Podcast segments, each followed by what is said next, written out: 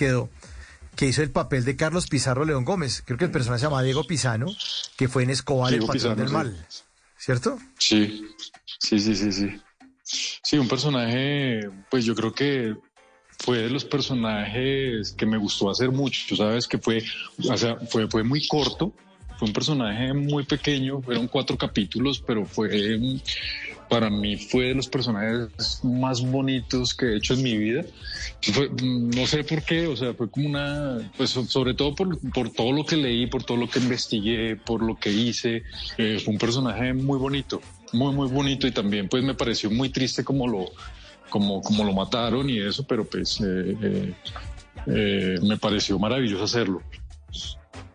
Y, y, es, y fue un personaje también muy importante. Sí, pocos capítulos, pero, pero fue muy, muy importante en la historia de Colombia.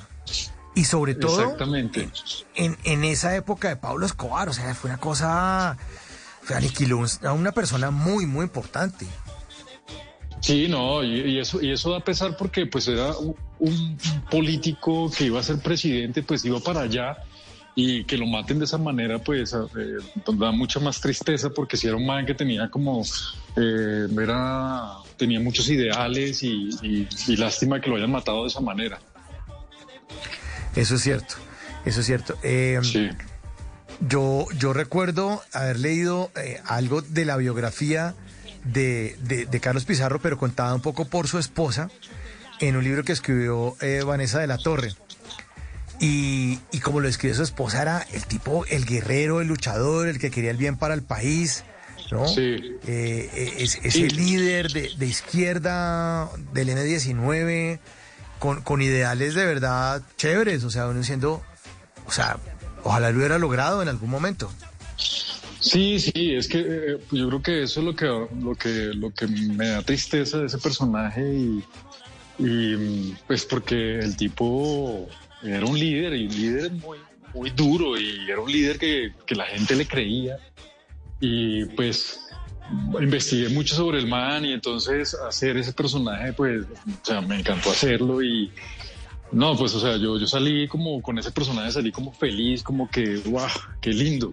O sea, y fue muy buen trabajo de, de todo y pues el director me ayudó mucho y la directora también me ayudaron mucho y, pues haber estado en, en, esa serie pues me encantó. Fue una experiencia muy bonita. Aquí encontré el libro, el que le estaba hablando, tío oyente, se llama Historia de Amor en Campos de Guerra. Lo escribió Vanessa de la Torre. Y eh, la historia está contada por Miriam Rodríguez, que es su ex esposa. Eh, y fue lo que vivió ella al lado de Carlos Pizarro. Entonces él estaba en la clandestinidad y tenía que llegar en ciertos momentos. Bueno, era una, una historia de esas donde dice, uff, muy, muy bonito. Buen personaje ese. ¿Mm? Buen personaje. Sí, muy bonito. no, y además que lo, chévere fue que, también me llamaron sin, sin casting. O sea, fue como eh, me llamó la productora y me dijo, oye, yo quiero que hagas este personaje. Y yo así, sin casi me dijo, sí, yo creo que lo hagas así. Y yo, bueno, chévere. Entonces, mira que eso fue de los, de los personajes que me llamaron sin casting y me pareció chévere hacerlo. Bueno, pues todavía lo estamos recordando esta noche. 10.49, estamos con Tiberio Cruz en Bla Bla Blue esta noche. Y le mandan mensajes a través de nuestra línea 316-692-5274. Ah, por aquí llega un mensaje que dice buenas noches, eh, saludo cordial, me llamo Julio César reportando sintonía desde Fort Lauderdale en Estados Unidos. Excelente invitado, lo recuerdo mucho como el Desgar en Los Reyes, muy buen actor ahí. Sí, Los Reyes. Oiga, es, esa, esa, esa telenovela sí fue demasiado divertida, ¿no? Y carriazo, todos los personajes.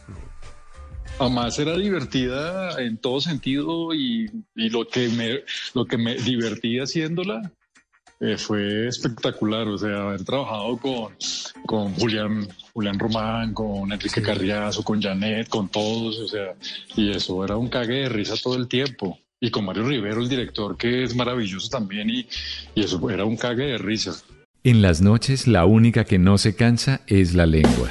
Por eso, de lunes a jueves a las 10 de la noche empieza Bla Bla Blue con invitados de lujo. ¿Qué tal, amigo? Les saluda Omar Geles. Soy Jimmy Vázquez. Lo saluda Fernando el Flaco Solórzano. Mi familia de Colombia, soy la cantante española Melody. Les saluda Pedro Palacio. Yo soy Juan Marino. Los saluda Hablado. Los saluda Carolina La O. Con buena música, con historias que merecen ser contadas, con expertos en esos temas que desde nuestra casa tanto nos inquietan y con las llamadas de los oyentes que quieran hacer parte este espacio de conversaciones para gente despierta. Bla bla blue. De 10 de la noche a 1 de la mañana. Bla bla blue. Porque ahora te escuchamos en la radio.